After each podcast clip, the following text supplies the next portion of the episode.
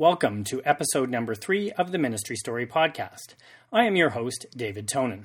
Today is Monday, January the 3rd, 2011, and this is the official launch episode of the Ministry Story podcast, which is designed specifically for church leaders to help you communicate the story of Jesus with greater effectiveness, impact, and excellence. I invite you to subscribe in iTunes so you can listen to future episodes, which will be published every Monday. Now let's get started. I have a very special guest today, so enjoy the conversation. Welcome to the Ministry Story Podcast. Churches have the greatest story on the planet to tell. Let's explore some ways that we can do that with greater effectiveness, impact, and excellence. So, who are you and what is your ministry story? My name is Phil Cooke, and I'm the founder and owner of Cooke Pictures in Burbank, California. I am a preacher's kid, uh, but I discovered along the way that uh, I could reach more people with a message with a single television program or a film that my dad could reach preaching for his entire career. And so um, I never really felt called to the ministry. I felt called to help pastors get their message heard. So that's, that's kind of what we do. That's pretty cool. Now, a couple years ago, you wrote a book that was titled Branding Faith. Um, and in that book, you talk about the difference between marketing and branding, that they're close cousins. So, could you define the two and, and explain why you say they're close cousins? Yeah, mar- marketing is a little more overt. Marketing is about how to telling you why you need to buy my product. Branding is really more about telling your story well. I, in the church, especially today, we have really confused ideas of what branding is. You know, it's not sweatshops in Asia. It's not business run amok. It's not capitalism gone crazy. Branding is simply a compelling story about a product, a person, or an organization. In other words, what do people think of when they think of you? That perception is critical before people will ever visit your church, before they will listen to your message, before they will buy your product.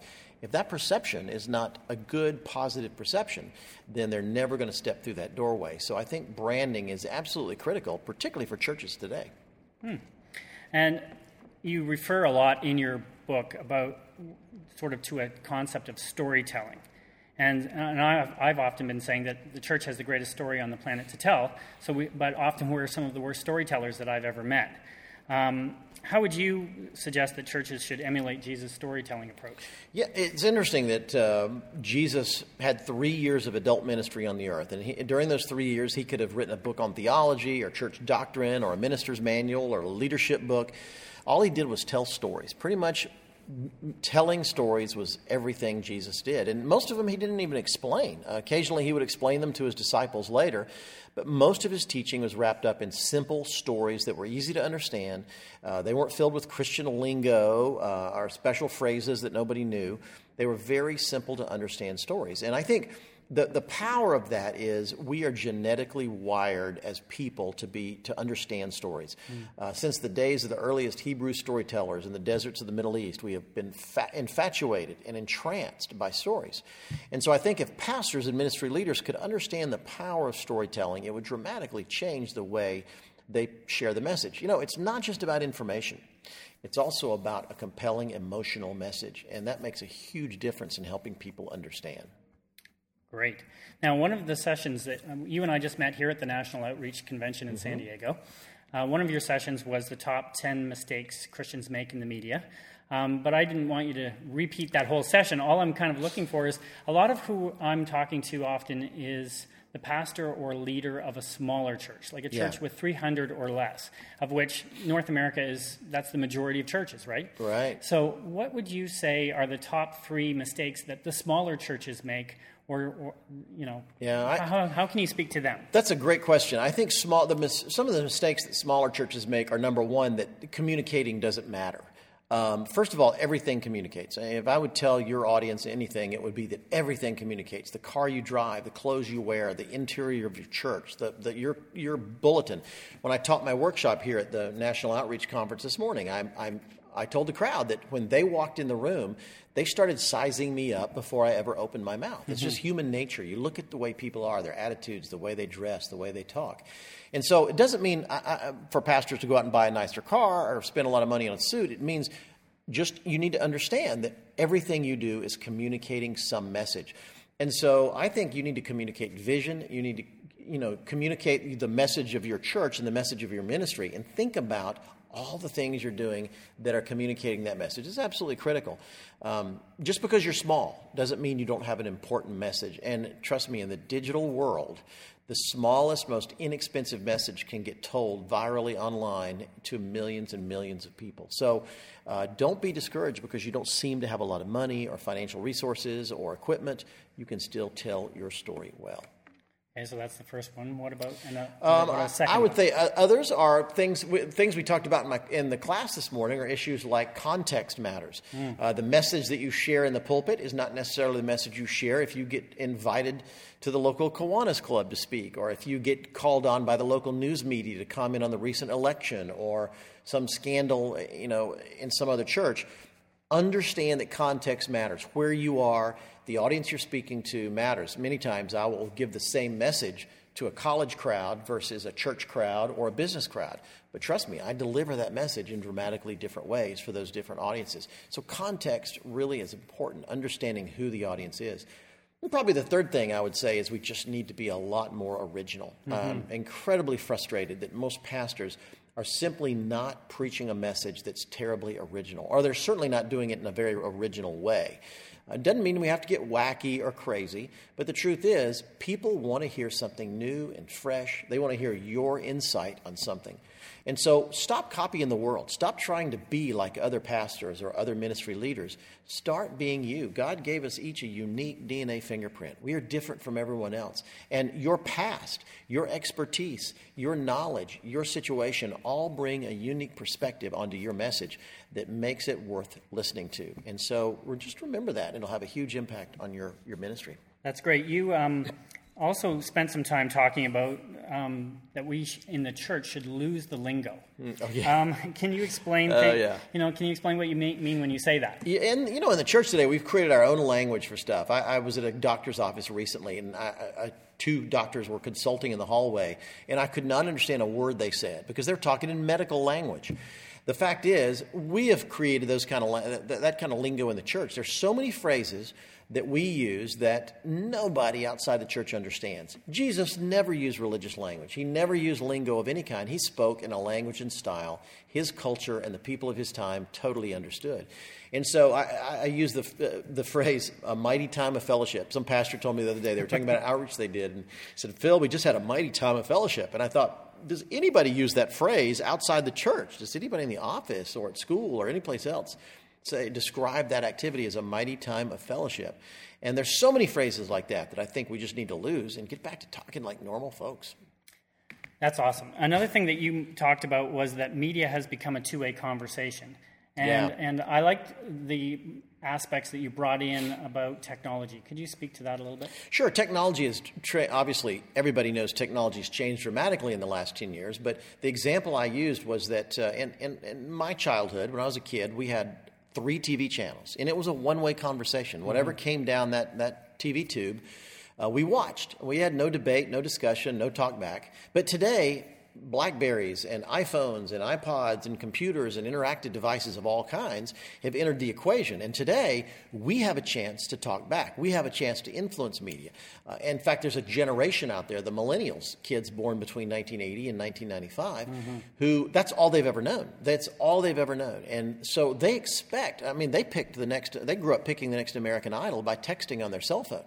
Um, they know that they have power. They know that they can get their voice heard. So, my admonition to pastors and ministry leaders is you need to understand that shift because that shift will change everything. If these kids who are now 15 years old to 30, they're moving into your church, they're moving into business ownership and leadership positions, um, they're moving into get more, more stronger and stronger giving roles. Uh, if those people come to your church and your service is a one way conversation, they will go elsewhere. Now, that doesn't mean we water down the message, but it does mean we need to start listening to what people are saying. We need to give them a voice, let them be heard.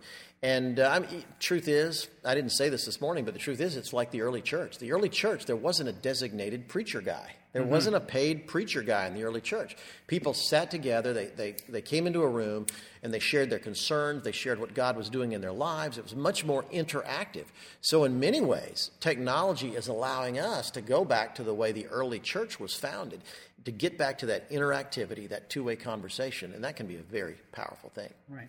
And millennials have now, with the use of social media, they have a voice. They do. And you used the example of uh, the producer you were talking to that did Lost. Yeah. Can you tell that story a little bit? Yeah, we, uh, our commercial company, TWC Films, is based in Santa Monica, California, and we're right across the street from the company owned by J.J. Abrams, who produced uh, the TV series Lost, and he's done Star Trek and a bunch of other projects. And uh, I talked, chatted with his produ- one of his producers one day in the parking lot, and uh, he said there were hundreds of websites connected to Lost, and that their producers and writers regularly scanned those sites and would sometimes change storylines based on what they were hearing from the audience. What does that mean? That means that they were listening to the audience out there, and you wonder why Lost was such a huge hit show, cult favorite. I mean, millions and millions of people were were uh, just entranced by that program. And it was largely because they were reflecting the audience they tried to reach. Right. That, that's a huge phrase reflecting the audience you're trying to reach. So, m- my question is if you're a pastor listening to this, or you're a ministry leader listening to this, are your messages, are your topics, are your subjects, are your concerns reflecting issues the audience is wrestling with? Um, if you can do that, chances are you will your, your ministry will really expand. I think that's very important, and I guess the question that follows that really is is how can a pastor listen to what to the audience that is in their community, their local church, or the community that surrounds it? That is a great question. I, I, think a number of ways. Number one, we need to engage the media. You know, it's funny that most pastors brag that they don't watch television, that they don't go to movies, they don't listen to the radio. But the truth is, what a great barometer for figuring out where the culture is. We don't have to get stuck in front of the TV set for three, four hours a day. But the fact is, I think watching what's popular, um, what, what are the popular shows on television, trying to figure out why they're popular what are the best selling books out there? Trying to figure out why they're bestsellers.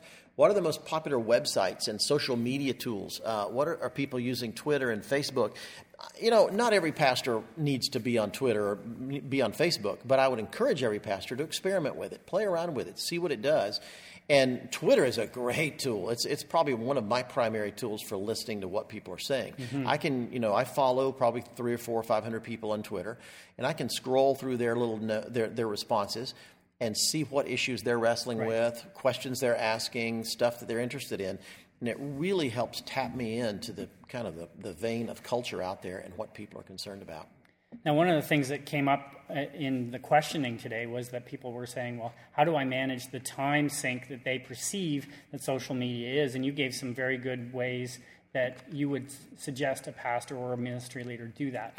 Yeah, and the truth is, if we really get down to it, we waste a lot of time in a typical day. yes. I, you know, I, I, used to waste, in fact, I still wrestle with it, but I waste enormous amounts of time in 10 or 15 minute increments. It, it's a really interesting thing. I used to say, okay, I've got 10 minutes before I have to leave for this appointment. I can't really read a book. I can't do this. I can't finish that project. So I just kind of hung out, went to go get a Coke whatever for 10 minutes. Well, I discovered, I, when I really sat down and looked at it, I discovered everything I could do in 10 minutes. In 10 minutes, I could answer a couple emails. In 10 minutes, I could check my Twitter stream, see what people are talking about out there. In 10 minutes, I could update my Facebook page. In 10 minutes, I could make a quick phone call. Um, when you really think about it, you can milk a lot of things. You can be enormously productive in short little bursts of time. That's right. Don't feel like you need an hour to accomplish anything important. It's amazing how much you can accomplish in 10, 15 minute increments. That's right. And I, I would challenge people that I, I have written an article that I actually said was that I felt pastors should be on Facebook. Um, mm-hmm. yeah. not, not always to be the communicating vehicle right. and, and be broadcasting necessarily, but what I think is that they need to be using the tool as a listening vehicle. Yeah, I, t- I agree. I absolutely agree. You can find out amazing. Now, there's a, now, granted, there's a lot of junk on oh, yeah. Facebook. People posting stupid things and talking about silly things, and well, and, sometimes uh, you find out things about your congregation that you don't really want to know. That's true. or wish you did. That's true. Now, I would say this. I would say this. Be be careful if you're. You know, I, I would say a couple cautions. One is don't let an assistant manage your social media presence because you don't have time. Don't let an overeager assistant post to your Twitter or Facebook page because uh, number one, it needs to be you. It needs to be honestly you. If you're trying to engage in social media, understand this is a personal media uh, event. So it needs to really be you. And B, a lot of times assistants, in their o- o- over eagerness to impress, will inflate your bio and make you sound outra- uh, outrageous or arrogant. They'll inflate statements that you say. And so be very, very careful. The, the truth is, anything you put online never goes away. That's right. Um, I've always, I've, for years, I've encouraged pastors and ministry leaders that um, you never do anything sensitive in an email. You don't fire people in an email. You don't get upset with people in an email. You don't criticize with uh, people in an email because the minute you hit send, you've lost control of that message. Right. And the person you're sending it to that may be your friend today may not be your friend six weeks or six months or a year from now, and he has that email. So, in fact, I met. I was involved in a, a lawsuit. I was asked to be an expert witness uh, on media at a lawsuit that involved a church in a, a city, in a zoning issue. And one of the things the attorney told me in, in rehearsing for this thing was that whenever you're sued by somebody, Nowadays, the first thing the opposing law- lawyers ask for is your emails. Mm. And if you delete them at that point, it's illegal. And um, because it, it, what's hap- what happens is an email, you say things in casual circumstances in an email that if that was repeated publicly, it'd be humiliating. Uh, don't. The bottom line is never say anything in an email that you wouldn't want shouted from the housetops, mm-hmm. because what seems perfectly, you know, what seems certainly innocent in in one context, read out in public, could seem like something very, very different. So there are real serious legal reasons to be sensitive and careful about email. I know a pastor who was. Um, fired from his church because of, of that very situation. A, a, a, woman in his congregation sent him a joke, you know, an email joke. You know, you get 1000000s mm-hmm. of these email jokes sent around, and he responded to her, and, and it wasn't it wasn't anything off color, but it was it was a kind of a sexy joke to begin with, and so just the fact that she responded, she printed it out, took it to the elders, and said, "Look, my, this is the kind of emails I get from my pastor. He's responding to these sexy jokes. She had initiated it, but it was enough to get the pastor fired. Yeah. So it's well, it's well and I think it, in all of these tools, whether it's email or Facebook yeah. or Twitter, whatever the digital context, we just have to use a lot of wisdom, right? A lot of wisdom, because because that's part of the reputation management side of things too. And you you talked about your yeah. um, a, a church and a pastor's uh, reputation management side of Google. What, what yeah, Google is a giant river of information. And so don't think about Google as search so much. Think about it more as reputation management.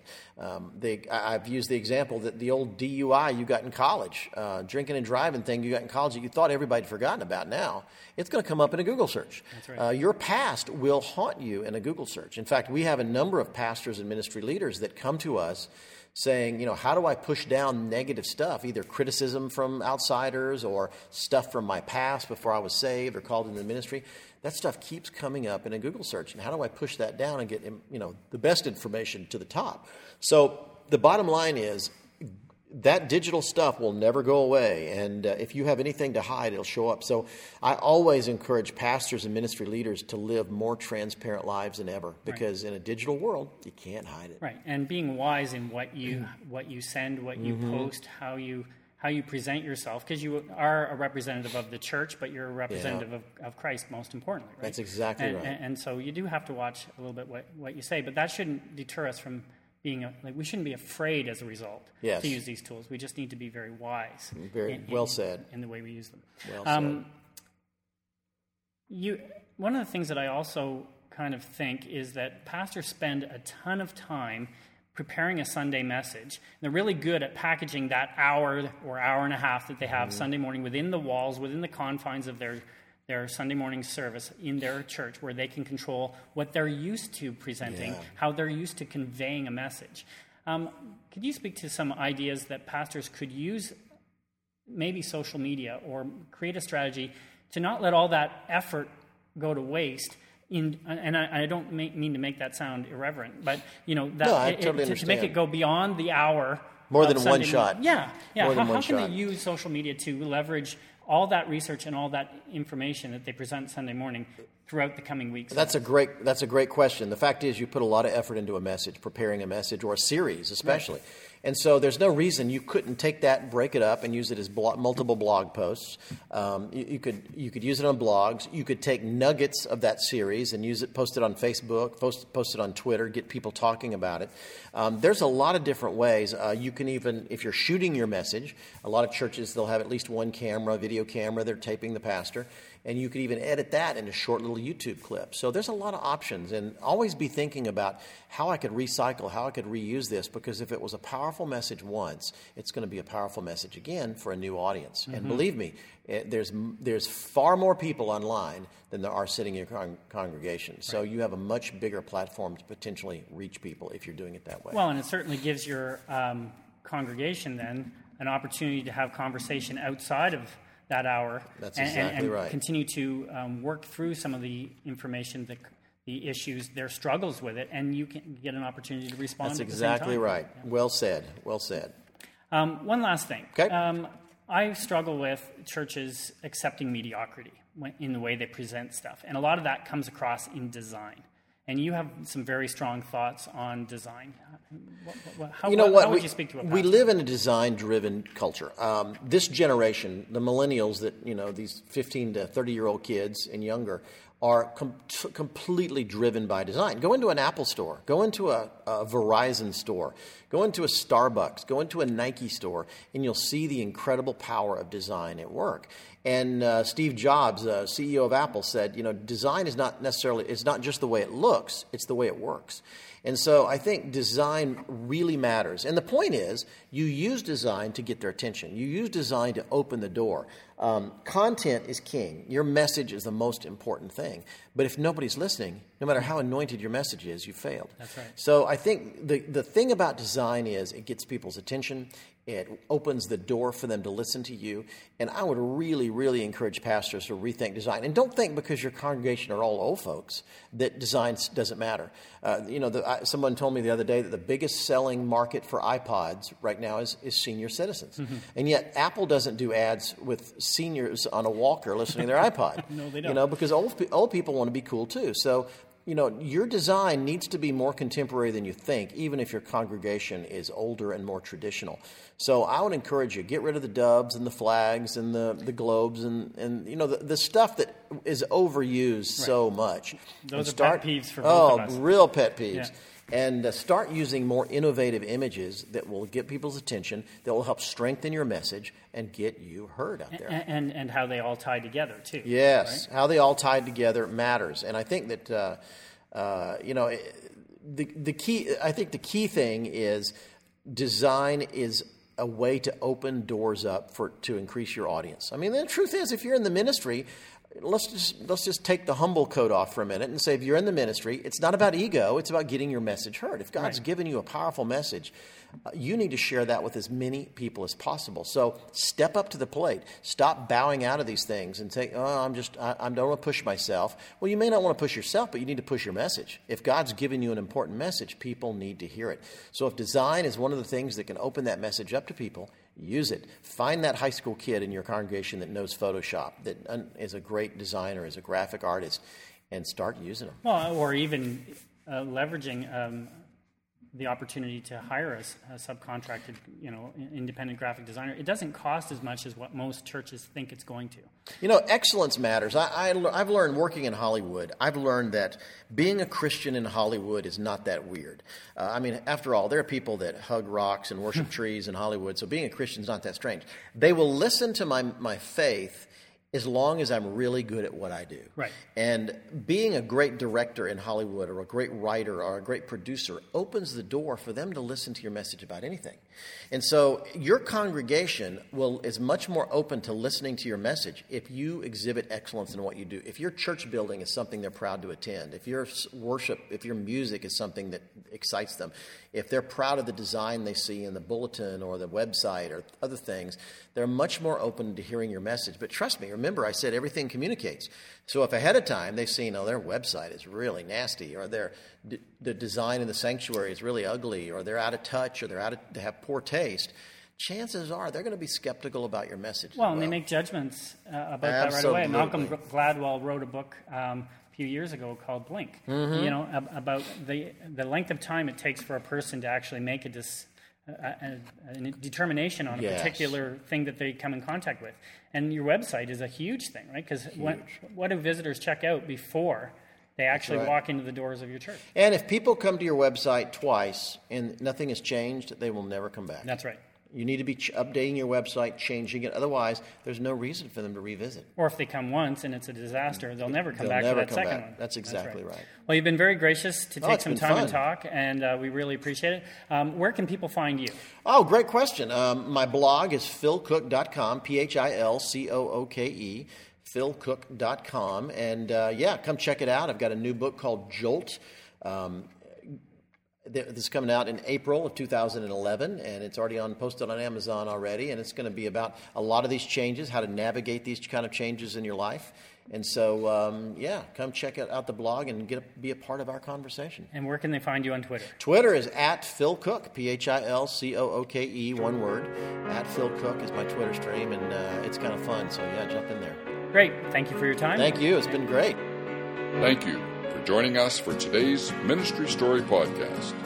Feel free to post any comments you may have on ministrystory.com. Our podcast theme song is Could This Be the End of the Hiding by The Contact, who can be found at thecontactmusic.com. Please join us every Monday another inspirational conversation designed to increase ministry effectiveness as we share greatest story ever told. The end of the hiding, tell me.